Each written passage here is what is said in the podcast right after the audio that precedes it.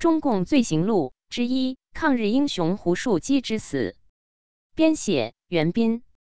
大纪元二零二一年四月四日讯：按中共坏事做尽，罪大恶极，他的历史就是一部地地道道的罪恶史。今年是中共建党一百周年。为了帮助读者加深对中共邪恶本性的认识，笔者将围绕《中共罪行录》这个主题，系统的推出一批文章，讲述中共在这一百年间都干过什么样的坏事，犯下了怎样的罪行。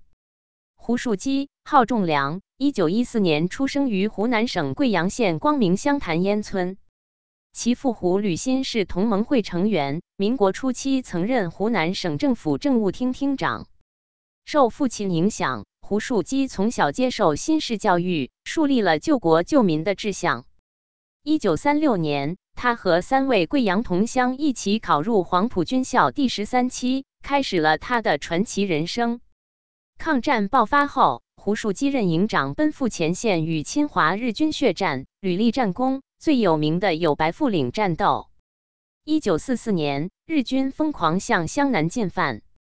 胡树基奉命带一营人驻守白富岭，日军集中了两个团的兵力猛攻白富岭。日军武器精良，敌众我寡，前沿阵地尽失，主阵地也危在旦夕。当此危难之际，胡树基决定冒险一搏。他挑选了五十名精锐士兵，臂挂白条为号，乘黑夜突捣日军指挥所。日军被从天而降的国军打得蒙头转向，仓皇溃退。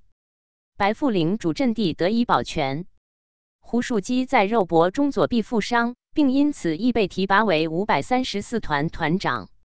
一九四八年十一月六日，驻扎于张各庄的五百三十四团被中共中原野战军第一纵队围成铁桶一般。八日下午二时许，团长胡树基表示愿意放下武器，接受中共改编。这之后，胡树基被遣送回原籍。但当地政府并没有把他按抗日将士对待，反给他戴上一顶反革命帽子，于一九五零年将他送去耒阳煤矿劳动改造。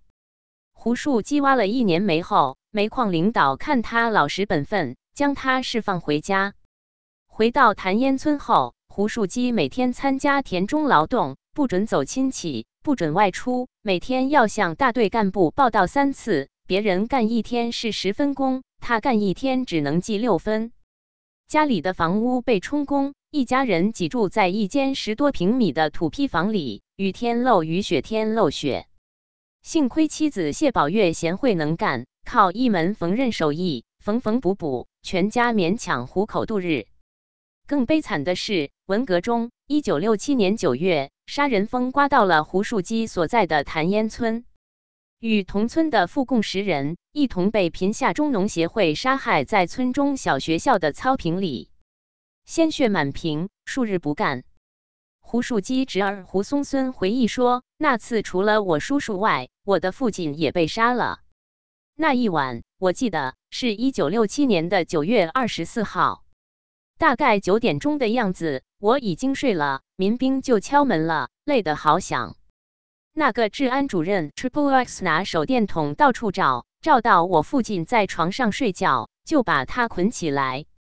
我睡在楼上，那时有十八岁了，听见下面抓人了，从后楼跳到楼下面。我爬到山上，躲在那个石头背后。山下面开大会了，就在现在那个小学校的坪里。我爸爸还有我叔叔。指胡树基和我婶婶，指胡妻谢宝月，一共十个人，都跪在那个坪里，拿好多的火龙松明照着。那些民兵拿的拿刀，拿的拿梭镖站岗，还喊口号。我虽然怕，又不敢跑，怕弄出动静来被发现，只好躲在那里不动。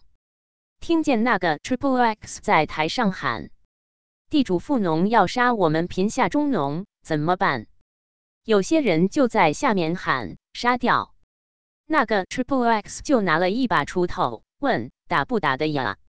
下面就喊打的，他就举起锄头，对着我父亲的头就是一锄头。我父亲喊都没喊就倒下了，接着又喊这个反革命打不打的呀？下面就又喊打的。就又对着我叔叔胡树基的头一锄头，也到了。接着打我婶婶，因为有十个人，他打不动了，就有人过来接着他打。那回一共打死了十个人，我们家死的是六个。以下是胡树基儿子的回忆：那年我才九岁，妹妹才两岁。父母被民兵抓走的那晚，我和妹妹都睡着的。可能他们以为是去开斗争会，没有叫醒我们。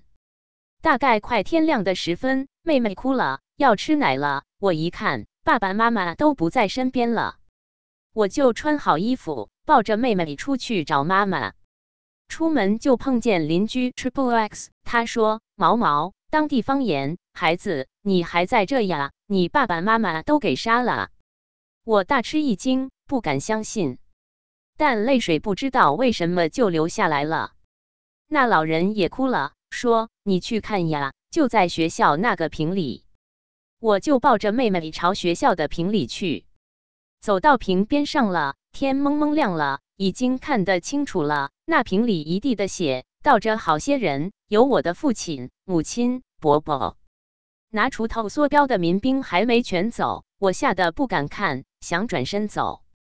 我的妹妹却在我的手里又哭又喊，因为看见妈妈了，她饿了，想去吃奶。我就把她放在地上，他就在地上爬着，爬着，爬到了我妈妈身边。我看见我妈妈还没有完全死，还能把衣服解开，让妹妹吃奶。周围有人看着可怜，就走过来把妹妹抱开。小妹两手都染着妈妈的血，还在哭。民兵看喂完奶了，就走过来给妈妈头上补了一锄头，妈妈就死了。胡果孙的眼泪似乎流干了，在说起这件惨绝人寰的事情时，没有眼泪。责任编辑：高毅。